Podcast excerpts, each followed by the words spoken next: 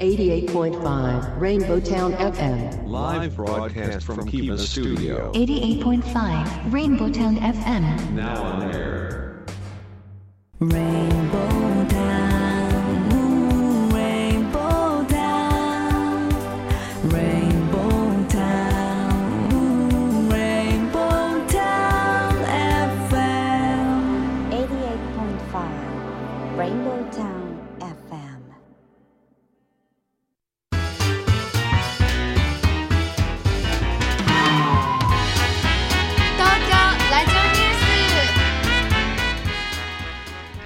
時刻は14時を回りました。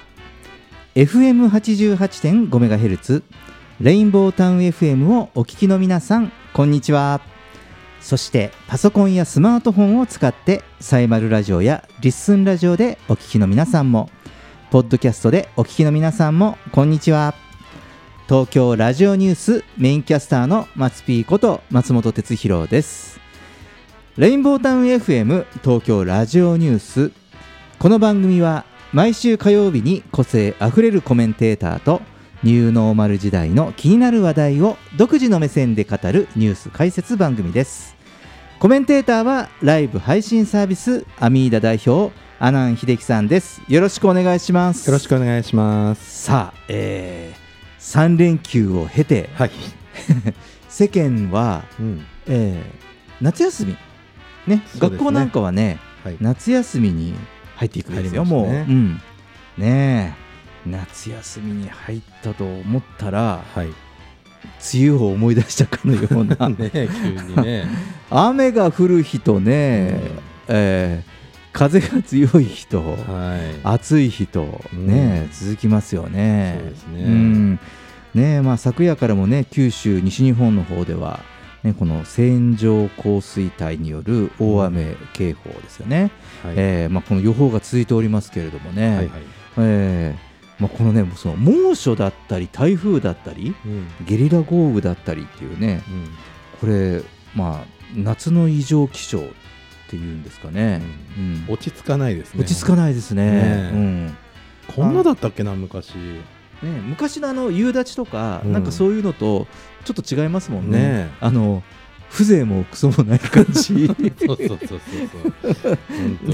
さっと雨が降ってねうんカラッと晴れるとかね、うはんそういうのがないし、い。うん。あのね、その天気予報の天気図というかねあのテレビとかネットで、はい。あの天気予想図とかこうあれを見てもねうん。あの今まで雨が降ってるとこって、まあ、水色とか、はいはいはい。まあ、黄色、うん。でまあ、台風とか来た時は赤だったけど、うん。あの最近あの紫 紫のねこう紫ってなんだろうって今まで見たことないですよね。ねうん。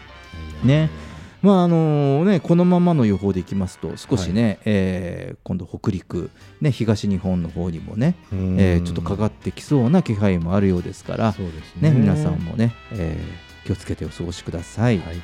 はい、えーさて毎回オープニングでニューノーマルな話題をニュースピックアップとして紹介しています今日はですね、はい。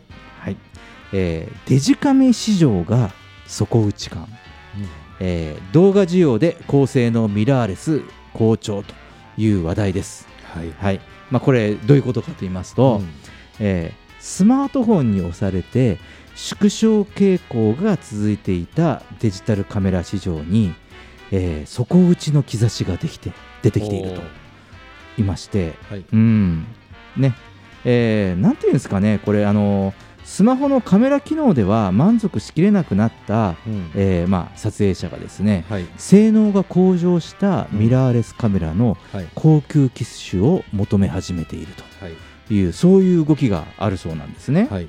で実際問題、えー令和3年のデジカメの世界出荷台数はうん前年を上回っておりまして、ほうほえー今年令和4年も同様の傾向が続いているとううんいう実態があります、はい。うんえーカメラメーカー各社は SNS などで盛り上がり続ける動画発信ニーズに焦点を合わせた新機種を続々と市場投入しているそうです、うんうんねえーまあ、デジカメといってもはい。あのコンパクトなデジカメではなくて、はい。ね、少し大きめの一眼レフスタイルの、はい。まあ、ミラーレスの、えーまあ、これデジカメと言いますけれども、うんあの目的がはい、パシャパシャっと写真撮る目的というよりも、うん、ある意味あのあれですかねビデオカメラなんですかね。そうですね、うん。あのーこれ特にあのジェットさんお仕事柄お詳しいんじゃないかと思うんですが、まあそうですね、うん。えー、と一眼でまあ動画を回すカメラっていうのがまあ流行ってるっていうのと、あとか、あの写真の方もですね、うん。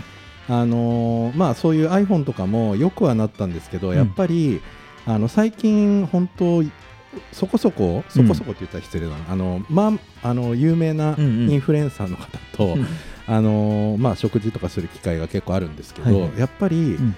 あのー画像がの綺麗さが全然違うんですよね、うんそのインフルエンサーさんうんうんうんと普通の、まあ、僕らみたいな一般の、うん。えーまあ、なんですかインスタグラムをやってる人はい。ではやっぱりもうどうやってやってるのって聞くとやっぱりみんな一眼レフ使って、うんうん。普通の可愛らしい女の子がうんあの一眼で撮ってそれをちゃんとパソコンでうん。加工して、うんうん。えー出してると、うんだから1枚に対しての、まあ、僕ら撮ってピッてやってすぐ上げちゃうけどやっぱりそのインスタグラマーとかインフルエンサーの子はうんそこまでやってたりとか、あとは食事のあのとか出すじゃないですか、うん。あのご飯美味しいご飯、グルメの写真を出す、うん。まあ、有名なインフルエンサーとこの間、うん。お一昨日かな、うん。ご飯食べたんですけどすっごい綺麗なんですよね。やっぱ動画も、うん。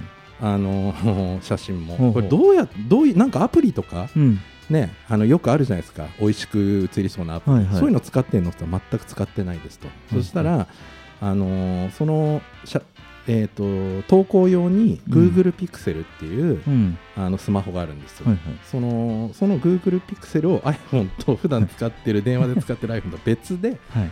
買ってでそれで撮ってますとはあ。え本当に？と加工してないの？ってノー加工で、はい。その Google Pixel のその見せてもらったんですけど、はい。全然綺麗で。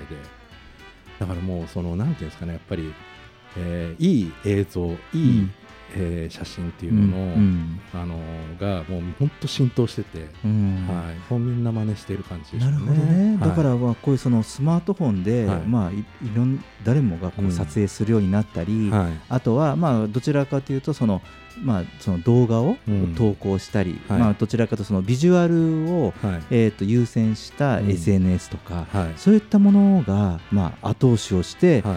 こう今の時代のうん。デジカメ市場をはい。まあ、全くこう別の角度でこれまでその、ね、カメラ市場が盛り上がったのとは別で、はい。スマートフォンとかむしろこういう SNS とかがはい。盛り上げてまたデジタルカメラ市場がうん。復活してきてるんですかね。そうですね、うん。はい。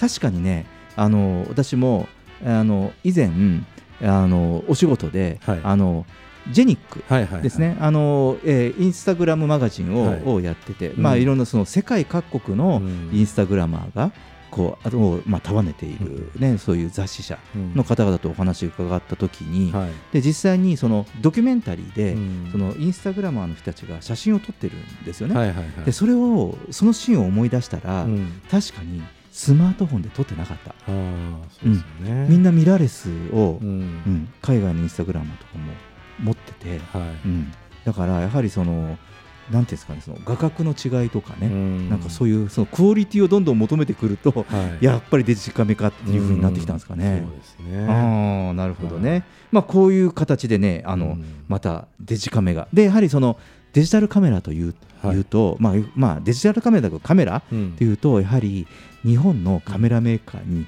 やはり注目が、集まるそうですようでよねはい、うん。これはもうその日本の技術がね、うん。改めてこう世界にこう出ていくというか、はい。まあ、またあ復活するとうんいうような、そういう兆しにもなるんじゃないかということで、はい。まあ、これからも少し期待大かなとうん。いうことでピックアップしてみました。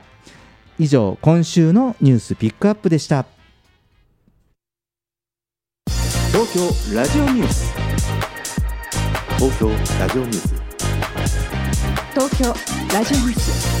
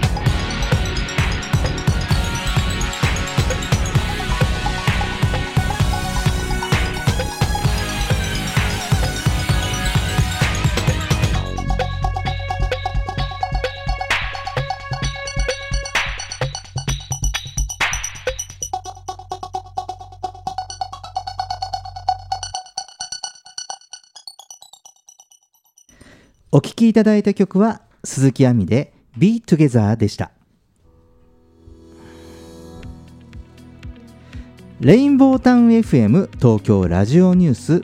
今日のテーマは自然災害に関する調査結果。悪質便乗商法にも注意。です。ね自然災害と悪質便乗商法とこ こここの2つの単語がなんかあまり似つかわしくない2つの単語がね1つのタイトルの中に入ってしまうというテーマなんですけどね。はい。はい。まあ、その自然災害というのは、まあ、今日オープニングでも話しました通りね、まあ、この夏の異常気象というのもね含めてですけどね、うん。まあいろいろ今ね、まあ、地震とかもありますし、はい。まあ、いろんなね、えー自然災害に見舞われている昨今ですけれども、うん。えーまあ、この度ですね、まあ、これ、えーっと国内アンケートの結果ですけれども、はい。えー三井住友海上火災保険さんが、えー20代から60代の男女、えー1000名を対象に自然災害への備えに関する調査を行いまして、えー今日はその回答から話を進めてみたいと思うんですが、えーまず、えー自然災害への備えについてどの程度関心があるかと聞くと、えー9割近くの方は関心がありますとうん答えるそうです。まあまあ、それはそうですよね。はい ね、全く関心、これ関心、でも1割関心がない人もいるんです。そっちに目を向けちゃいけないんですが、ははい。い。で、まあ、その9割近くの方は関心があるんですが、うん。しかし、台風や地震などの自然災害に備えているかはい。というふうにお聞きすると、えー42%の方は備えていないことが分かりましたと。なるほど。うんまあ、そうすると、まあねえー備えていないこの420名に理由を聞くと、えーまず一番多かった回答がうん。どこまで準備しておけば十分かわからないからうん。が、えー一番に挙げられたそうなんですね。はい。うん、でその気になるものの具体的に何をすればよいかわからないというねそういう情報不足って言ったらいいんですかね。あ、うーん、そういう人が多いみたいなんですよ。はい。もしくは情報が多すぎてうん。思考停止してしまうか。何何を,、をうん。何をねどうすればいいかもうわけわかんなくなっちゃって、うん。ねこれどう思います？まあ関心は当たり前だけどね、はい。42%いやこれはかなりあの、うん。準備してない人多いなと思いますよね。うん。うん。そうですよね、はでもねこれその気になったのはそのこれ備えを行わない理由でしょ？い、はい、どこまで準備しておけばよいかわからないからやらないっていうのがね4割近くってこれどういうことだろうと。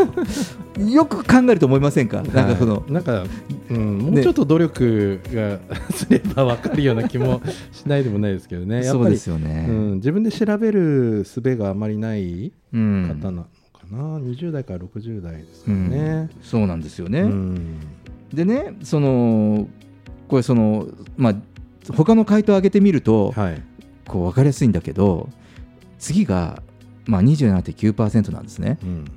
理由が面倒くさいから、なるほど。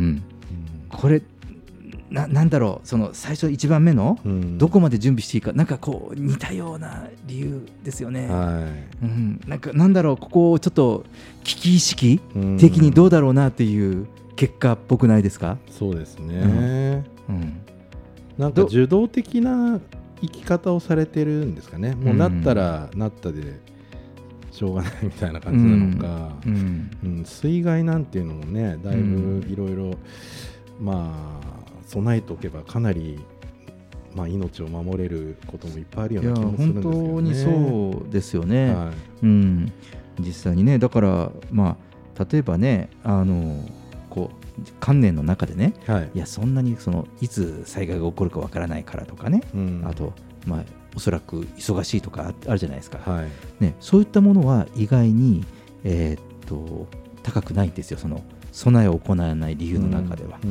うん。ああなるほどね。そうなんですよね。だからどちらかというと災害に対する少しその考えとか思考の整理とかあーなんかそこら辺が課題になってるかなと、ううん。ん、3番目も何をすればよいかわからないからですからね。ああなるほどね、うん。僕いつも思うんですけどこれあの何か起きてからうん。すごいこうみんな頑張るじゃないですか、うん。あの起きたところに対して何かこうみんなで助けようとか、まあ、それはそれですごく素晴らしいことだと思うんですけどやっぱり、うんあの命を守るにはやっぱうん。りそれよりも備えの方がはるかにうん。命守れるんで、うん。やっぱりここの意識っていうのはなんかうん。上げていかなきゃいけないなと思いますね。そうですね、はい、だからねその防災グッズとか、うん。何の道具とかそうじゃなくてここはとても僕はこのこのアンケートの回答には書いてなかったんだけどね、うん。あくまでもそれを見て、えー見たは我々のはい。そのどう思ったかその感じたことをそのまま言うとそのうん。意識はい。がとてもちょっとまずいかなっていう回答かなと思います。はい。うん、だでそしてその次その備えが必要だと思う自然災害は何でしょうというふうにお聞きすると、えー皆さんが一番、えーに思い浮かぶのは地震うん。が最も多く、はい。次いで台風竜巻火災、うん。まあ、豪雨洪水の順になりましたと。うん。うん。ねえー自然災害ね。これはそうですそうです。はい。そうですよね。で自然災害の備えが必要だと回答した、まあ、968名の方に行っている備えの内容をお聞きすると、うん。えー日用品水食料品などの備蓄。うん。で避難場所や避難所の確認。はい。防災グッズの購入、ね、非常用持ち出し袋の用意。うん。そして家具や家電の、まあ、落下防止装置ですよね、はい。そういうものが挙げられると。身の回りのことが多いんですよね。はい。うんあとはあのハザードマップですよね、はい。各地域にね、えー安全な場所とちょっとね、要注意な場所って、そういうハザードマップについても2人に1人程度が確認していることが分かりましたと。うん。いうことなんですね。うん。ねまあ、こういう回答が出ましたが。はい。うん。そうですね、特にあの防災セットってよくこうなんていうんですかね。しょ、うん、ホームセンターとかうんに売ってたりするんですけど、うん。いつも思うんですけどこれあの、まあ、ちょっとビジネスになるかなとも思ってるんですけど、うん。あのライフガードライフガードあのあライフジャケット？あライフジャケット、うん。うん。ライフジャケットが防災セットの中に結構入ってない結構っていうか全く入ってないんですよ。うん、ないですね。はい。うん。であのライフジャケットってやっぱりこんだけ地震が多くて、うん。まあね、津波とかうん。洪水とかも多い中で、やっぱりライフジャケットってすごい大事じゃないかなっていう、うんまあ、ああいう光景を目にししたっていうのもありますけど、うんうん。なのでなんかこう、まあ、ライフジャケットをく、まあ、配るとか、うんうん。あの特に沿あの沿岸の、ね、お住まいの方とか、うん。川の近くとかですね、うんうんはすごく大事じゃないかなっていうのは思ったんですよね。なるほどね、はい。確かにねあとライフジャケットって結構蛍光色だったり明るいね、はい。オレンジとかピンクだったりするから目立ちますからね、はい。うん、だから何かの時とかね、うん。そういう時とかでもすごくやはり目立つ色ですからね、はい。ああ確かに。ライフジャケットは見たことないですね。そうですね、うん。まあ食料とかはまあその後なんで、うん。まあ、あの交通とかがねうん。あの止まっちゃうと、まあ、遠方からこう食料物資の救援とかもかなり難しい状況もあったりもし,、したので、まあ、でうん。もああいう状況をやっぱ忘れちゃいけないし、うん。まあ、その中でやっぱりまず最初に、まあ、地震だとすると、ま守らなきゃいけないのってやっぱその水ね。害？うん。津波かなとうん。ちょっとやっぱ思うんで、うん。まあ、そういう意味ではそういう防災グッズの、うんえー中身？うん。防災グッズ買えば大丈夫と思ってると意外と、うん。あれこれないなみたいなのもまだあるんじゃないかなっていう、うん。そのところもあるんで、うん。まあ、そその辺もなんかもう一回考え直した方がいいかなとも思いますね。なるほどなるほど、はい。うん、確かにそうですね。あの水の被害って絶対避けて通れないですね。地震にしてもね、先ほど、まあ、今ちょうどうん。直近はね、いろいろ洪水とか豪雨とかね、はい。そういうところでも確かに、うん、これちょっとね一ついいヒントをいただきましたね、はいさあ、えーそして、えー自然災害の備えこれに関しての情報源をお聞きするとテレビ番組が7割と一番高かったです、うん。その次がえーインターネット記事や SNS なんですがこれの利用は低くなってるんですね。うん。だからあのこれあのもう一もう一度あの言い直しますとあの自然災害の備えに関する情報源です、あはい。の災害時の情報源がどこかじゃなくて、うん。あのえー自然災害の備えに関する情報をどこから取ってますかってなると、うん。えー7割がテレビ番組、うん。うん、意外にインターネット記事とか SNS の利用は低いと。うん。興味深いですねこれね。そうですね、まあインターネット記事とかになってくると、やっぱりだんだんこうこ個の主張というかうん。それぞれの、なまあ、利害とか、まうん。あ、そういうものがちょっと濃くなってくるのかもしれないですね、でまあ、テレビは全体的な情報操作とかまあいろいろまあ騒がれたりもするけど、うん。まあ、こういう、まあ、災害とかに関しての情報に関しては、まあうんなんていうんですかね、そういう個の部分っていうのはあまり入ってなくて、うん。みんなの命を守るためにまず大事何が大事かっていうのを、うん。まあ、あのゆ優先順位の高いものをやっぱりそうよね、はい、やっぱりその公共情報という、うん。うやはり認知っていうか、認識で情報を取るんですかね、皆さんね、うんこういう災害の時の備えをね、どうしたらいいかっていう時はね、はい。うん。もうこういう回答が出ました。はい、えーちょっとここで一曲いきましょうか。えー瞳でサムライドライブ。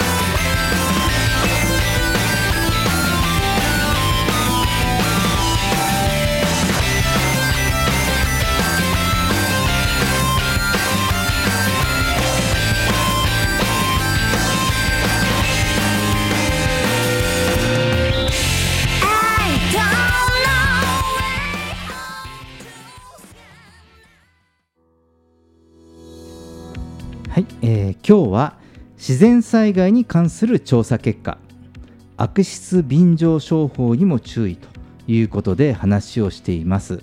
さあ、えーここからですよ、はい。ジェットさん、はいはい、えーこの自然災害についてのユニークな質問を取り上げてみたいと思います。うん。ね。えーこれがその自然災害に便乗した悪質商法について伺った結果なんですね、えー6割が知らないと、うん。うんそのこういう悪質商法について知らないと回答したんですね、でただ、まあ、例えばどういうことかというとその自然災害で壊れたと見せかけて申請すれば、まあ、経年劣化しても保険金が支払われるとかですね、うん。こういうその虚偽の説明をして修理代を請求するとかあと、えー損害保険を悪用するとか、ね、あと、う ありんますね。そうそう。あの例えば耐震とかね、はい。うん耐水？うん工事ですとかっていうね、うんそういうものをこう偽って、はいえー施工する、うんえー施工業者とか住宅のね、うんえー業者さんとかねそういうのに要注意なんですって。はい。はい、そうです。で、そしてその最後にもう一つ質問がありまして、はい。自然災害の被害に遭った場合、住宅の修理・修繕を依頼する先が決まっているかはいっ。て聞いたときに、4人に3人は全く決まっていないと、うん。まあ、家の方ね、8割以上が修理・修繕の依頼先を決めていないと。うん、だから要はこれ僕も決まってないですねうん。だから、なんかほら、いいざ、うん。こう台風が近づくから、アナさん、台風が近づくから、うん。ね、すごい暴風のね台風が来るから台風が来る前にこの窓枠のところガタついてるから、うんこんな台風来たらぶっ飛びますよって、うん。立て付けちょっとやっとかないととうん。いうようなこと分かんないじゃないですか,、はい。うん、その相談するところがなかなかないとかっていうところもあの特にその住宅系が多いらしくて、う。うんん、ここら辺があのその自然災害を、まあ、盾にね、えー悪質商法の手口の、まあ、一つですね、あくまでもね。はい。うん、ただ、これあの、先ほどうあの今、曲の間にジさんと話してましたけど、はい。この自然災害のうん悪質商法が、まあ、はびこってくるというか、皆さん気をつけなきゃいけない背景には、はい。やはり先ほどの回答結果の中うんの我々が気にしている点、はい。この上から上位3つね。上から上位3つですよ、ううんんどこまで準備していいかわからないから、うん面倒くさいから、うん。じゃあ面倒くさいからじゃあうちが全部こうやりっときましょうかって言われたりとか、はい。何をすればいいかわからないから、うん。あじゃあこういうものを用意しとくといいですよってうん。簡単に言われて、うん。あ上位3つどころじゃない、これもうほとんどそうですね、大変そうだからとかね。う、ん。何を参考にすればいいか分かんないからとかね。まあ、総じてね、ちょっとはい。この危機意識っていうところがうん、非常に今日のこの回答結果から気になっているところですが、はい。ここら辺がまずいんじゃないですかね。いやーうん。なんかね、互助会みたいのもあるじゃないですか、うんうん。よくこう毎月月々これだけ払っといて、はい。でいざ何かあった時にすごいこんなにかかるものを安くできますよみたいな、でも実際は普通にかかるものの3倍ぐらいかかるものを あの1.5倍ぐらいで売る商法だったりとか、うん。まあ、そういうのも僕もなんか前引っかかった記憶があるんで、うん。はい。そうですね。怖いです。はい。うんそうなんです。ですからね、まあ、ちょっとね、この、ね、夏も異常気象ということで、えー今日冒頭からお話をして、やはりその自然災害に対する、うんきまあ、ケアというのは大切なんですけれども、まあ、あのラジオをお聞きの皆さんもですね、そのこれと同時に、そのいわゆるその悪質便乗商法というものにもね、これも引っかからないようにくれぐれもご注意いただきたいかなというふうに思います。はい、ジェットさんありがとうございました。ありがとうございまレインボータウン FM 東京ラジオニュース。テーマは自然災害に関する調査結果。悪質便乗商法にも注意。でした。東京ラジオニュース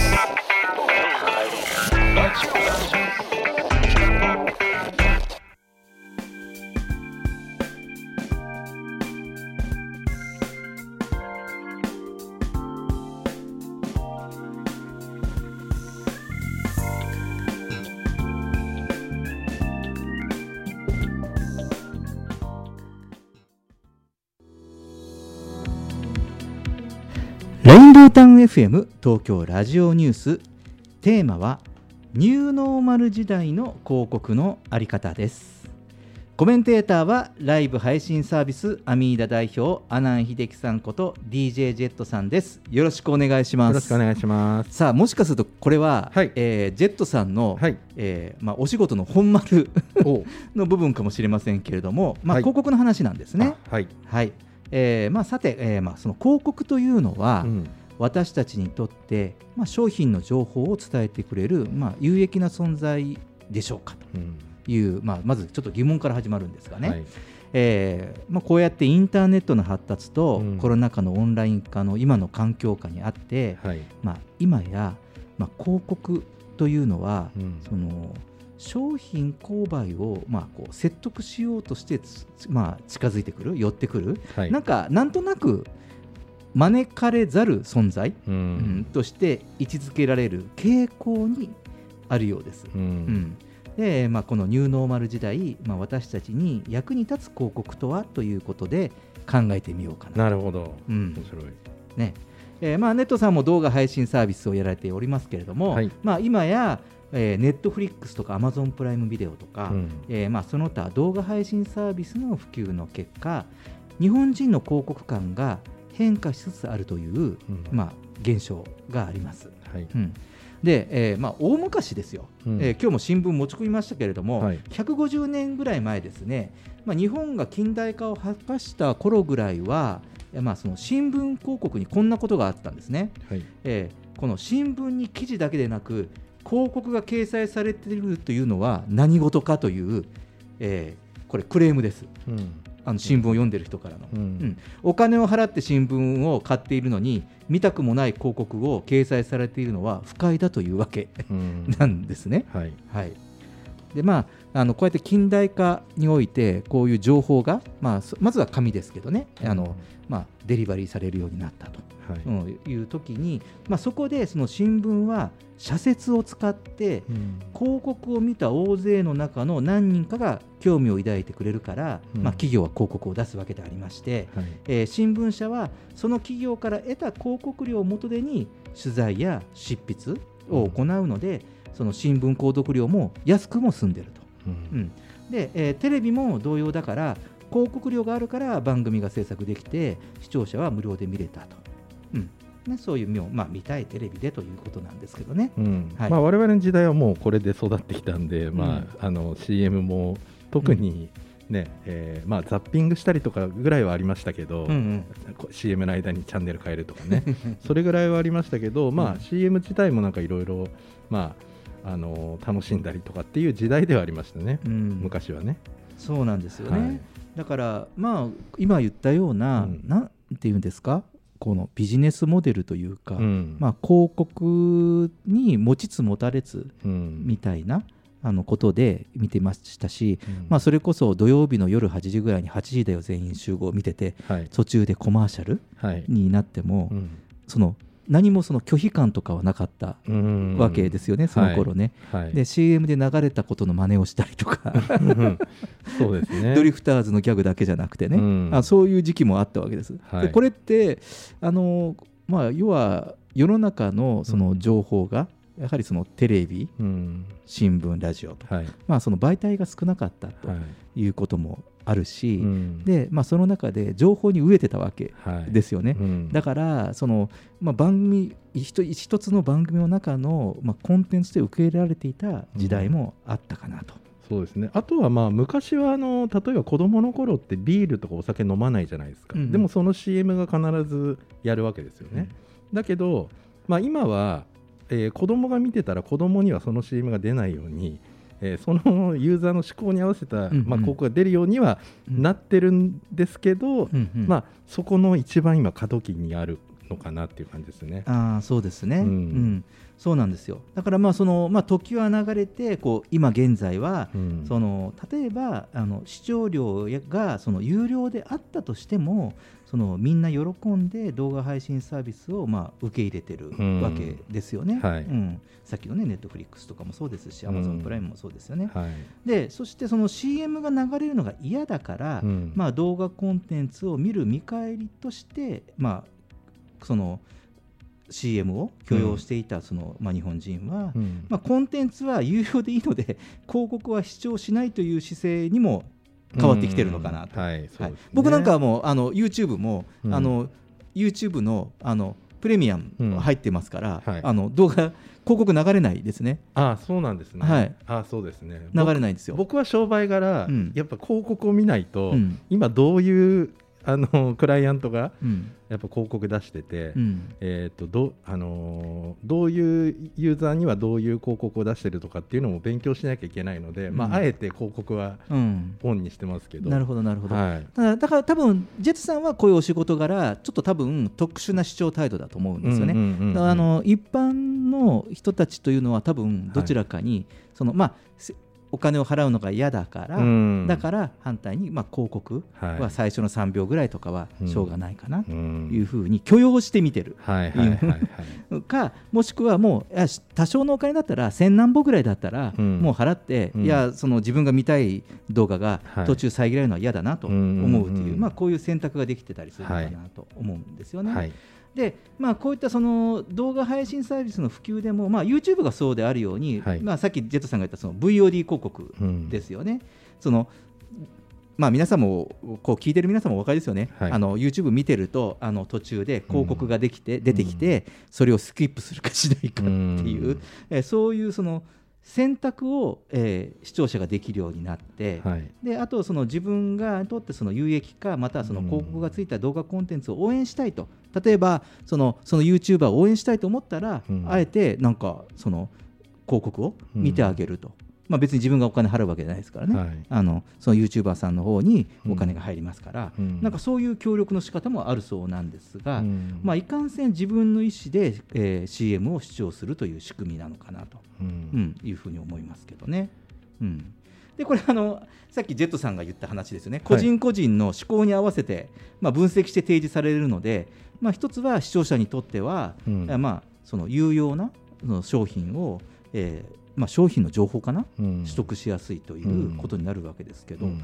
このあたりの仕組みはジェットまあでもちょっとそうですね。やっぱその商品を探したい欲しい時にやっぱり探すっていうので、まあ、別に探したくない時に広告を見たくないっていううん。あの考えはみんなあると思うんですよね。で、うんうん。あとはやっぱりこの、まあ、耳も目もこうみんな忙しいうんうん。時代ですから、その時にやっぱり広告をスキップするっていうワンステップをボタン指をタッチするとか、うん。えークリックするっていううん作業、うんうん。この作業の違和感っていうのがうん。すごい、えなんでこんなこう今ながら聞きとか、うん。えー、と他のことしながら何かをするっていう時代なのに1個広告をスキップするために指を動かさなきゃいけないっていうのがまだなんかちょっとこの先うんあのまだ YouTube のか、まあ、広告の課題かなっていう感じはすごいしますね。うん。はい。そうですよね。で実際そのアマゾンプライムとかもそうですけど、テレビと同じようにその以前のはい。テレビと同じようになってますよね、うんうんお金払って会員になって見てますけど、うん。でもコマーシャルうん。入りますよね、はい、そうですね。だからその視聴者からとあと広告主からと、まあ、うん両方から受け取ると、うん。だだからそれもあのこうこれからどういう形に、まあ、変容していくのかな。と。そうですね。YouTube ももう15秒 CM とか30秒 CM だいぶ減ってきましたんで、はあまあ、やっぱりユーザーがうんうん。もう15秒見るんだったらもうこのコンテンツ自体見ないとか、うんうん。っていうのがもう多分もう AI とかで分析されて5秒がすごい増えてきたんだと思うんなるほどなるほど、うん、はい。そうですよね。はい、えーちょっとここで一曲いきましょうか。はい。えースミカでフィクション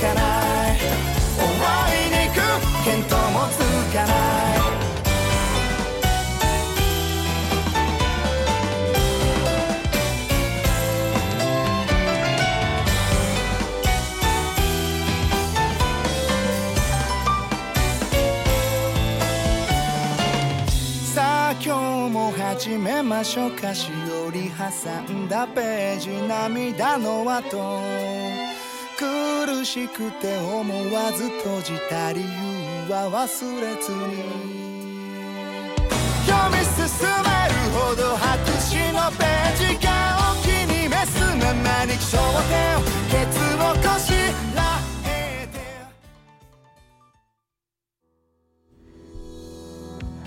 今日のテーマはニューノーマル時代の広告のあり方です。まあ今その従来のメディアにおいても新しいメディアにおきましてもしばしば問題となっているのが、まあ、前半話したようなねその広告の回避問題ですね。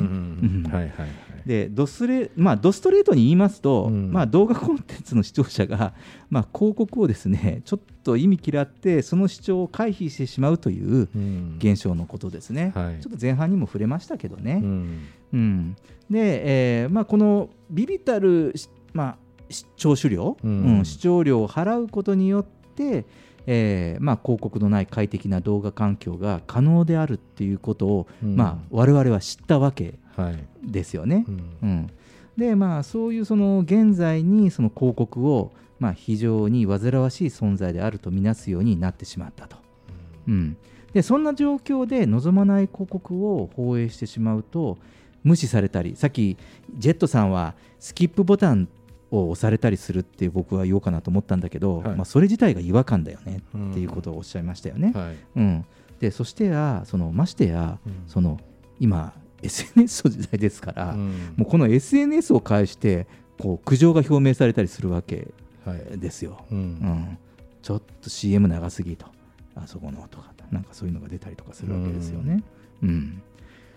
まあここら辺りがねあのなんていうんですかその広告回避問題とうん。言われるらしいんですけど、まあ、ジェットさんの見解はいかにですか？そうですね。なんか広告自体が、うん。なんて言うんだろうその同じものを何回もこう見させるっていう刷り込みっていう、うんえーので認知を高めるってやり方がもうちょっと時代に合ってないのかなっていう感じはちょっとしてて、うんうんうんでやっぱりほ本来のその目的には何なのかって考えるとやっぱりユーザーへ有益な情報を伝えるっていうのがうん。番組を作る上でのまああのー基本的な考え方だと思うので、うんうん広告もやっぱりそういうユーザーの有益な情報というところに立ち返ってじゃあまああの有益な情報じゃないことを繰り返しうん。出すから、うん。まあ、ユーザーも長いと感じたり、うん。この CM うざいって感じたりすると思うんですよね。うんうん。で仮にじゃあ広告だけのチャンネルがあったとしてそれをみんな見るかって言ったら多分見ないと思うんですよ。だけどそれ自体がうん。ユーザーが面白いって見れるようなうんうん。こうものをうんうん。そのこれ広告チャンネルだけど面白いよねみたいな、うん、だからそれぐらいのやっぱり、うんだからまあ今あのステマ問題ってあると思うんですけどやっぱりそのこの番組コンテンツ作る上でこれ広告なんじゃないのとかってあると思うんですけどうん。僕あれって考え方をちょっと角度変えれば、あのー有益なコンテンツに広告を入れるからなんかこう悪いことのように感じるけど、うんうん。ユーザーの有益な情報を届けるっていうところの原点に立ち返ってちゃんうとそのものづくりをすれば、うん僕はそのなんて言うんだろう。その番組自体にうん。例えば商品が入っていたりうん。するのは別にあのいいんじゃないかなって本当思うんですよね。だかうん。らそこをまあなんていうの新しい基準というか、まあ、そういうものを、まあ、みんなでその、いかによその人々のために役に立つかとか、まあ、うん。そういうところにやっぱ企業が立って、うん。えーいく？それにプラスそのユーザーの思考に合ったところにマッチすれば、うんうん。なんか、えーすごくまあ広告がないとねうん。あの結局あのー番組もねね作れないですし、うん。そうなんですよね。それでまあそのね広告を回避されてしまうとそのまあ広告収入がその当てにしているそのうん。広告主が獲得できないまあビジネスいうふうになってしまうと。はい。でこれって視聴者にとっても不幸なんですよね。はい。あのコンテンツがうん。予算がなくなるから、はい。コンテンツが作られないから、うん。やはりその面白い、はい。えー番組はい。とかっていうのが供給されなくなってしまうっていうことにも、まあ、なってしまうと、まあ、こういうちょっと長い目で見ていくとね、はい。あのやはりまあ、そこ双方にとって良くないかなとうん。いうふうに思います。そうですね、うん。今みんなそのインフルエンサーの言うこうん見てうん。物を買う判断してるってことは、うん。結局その誰を信用するかっていうことなんで番組制作側もそういう視点に立てば、そうですね、はいいいと思うんですよね。うん、だから多分結局はその,、まあ、その仕組みの話でうん。ずっと、まあ今日の、まあ、このテーマを送ってきましたけどその結論的にはその仕組みの改善というよりも、はい。広告のクリエイティブとか、はい。そのコンテンツ、はい。そのお客様うに、ん。やはりその合ったものとかやはりそのこう満ち足りた気持ちにできるような、うん。まあ、そういうコンテンツ、はい。CM コンテンツが作れてるかっていうところになっちゃうんですかね。そうですね、うん。はい。うん、そうですね。本当その通りだとう思います。んはい、えーまあね、こうやってその自社の商品を利用してもらえるようにですねそっと提供される情報として、まあ、コンテンツ化された広告、うんまあ、こういったものを開発することが、まあ、次の時代の社会に役立つ広告主の、まあ、そういう企業さんもね含めて使命かもしれませんね。はい、ジェットさんありがとうございました。レインボータウン FM 東京ラジオニューステーマはニューノーマル時代の広告のあり方でした。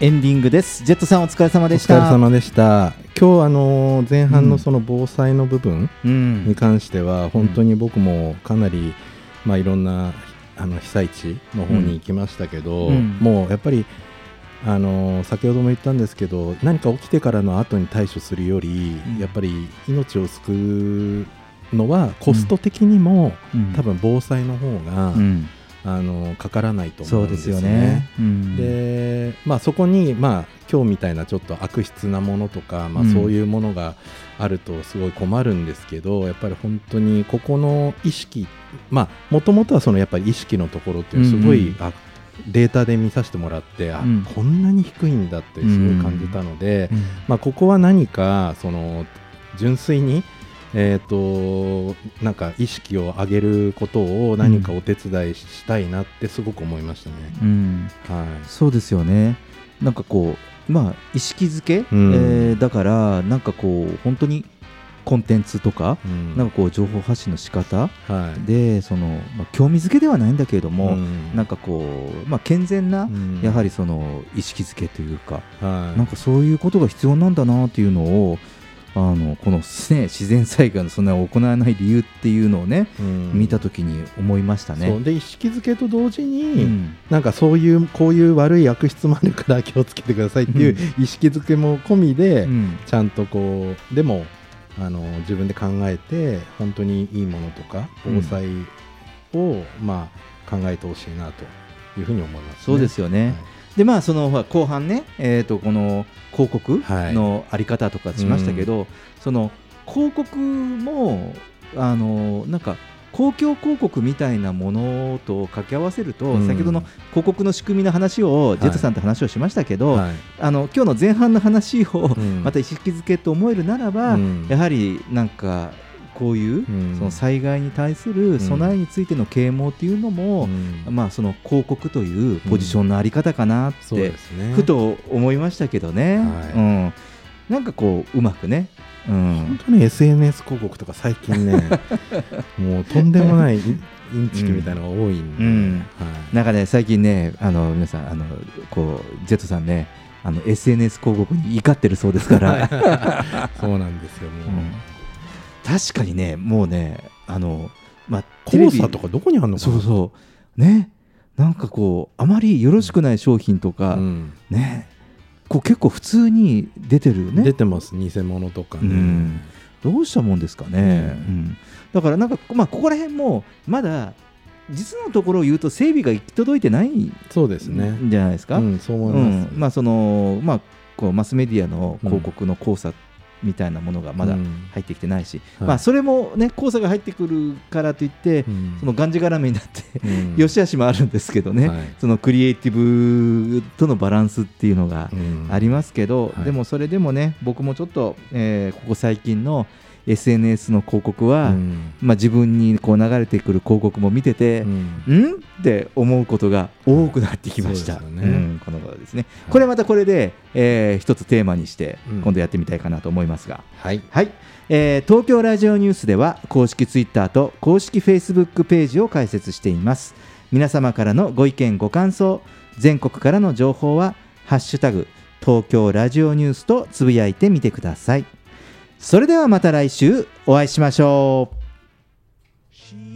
would never say where she came from. Yesterday don't matter if it's gone. While the sun is bright, or in the darkest night, no one knows. She comes and goes.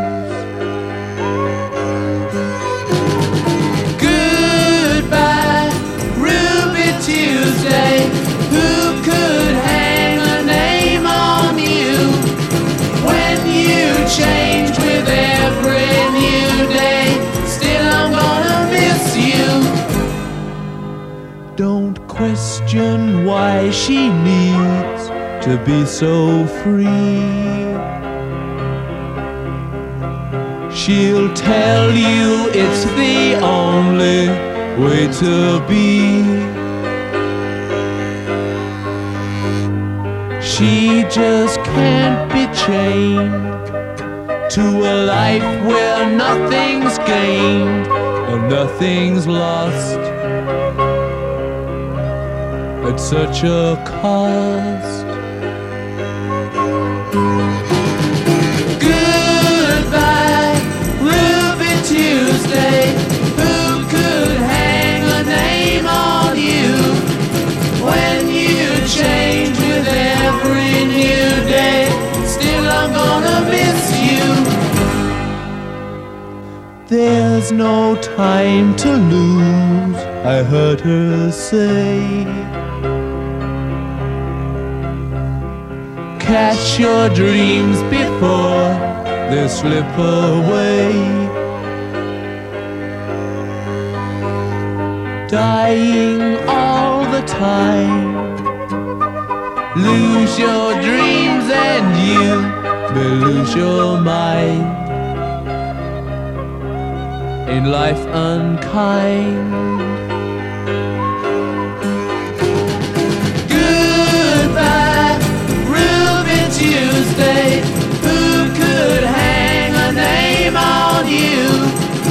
When you change with every new day, still I'm gonna miss you.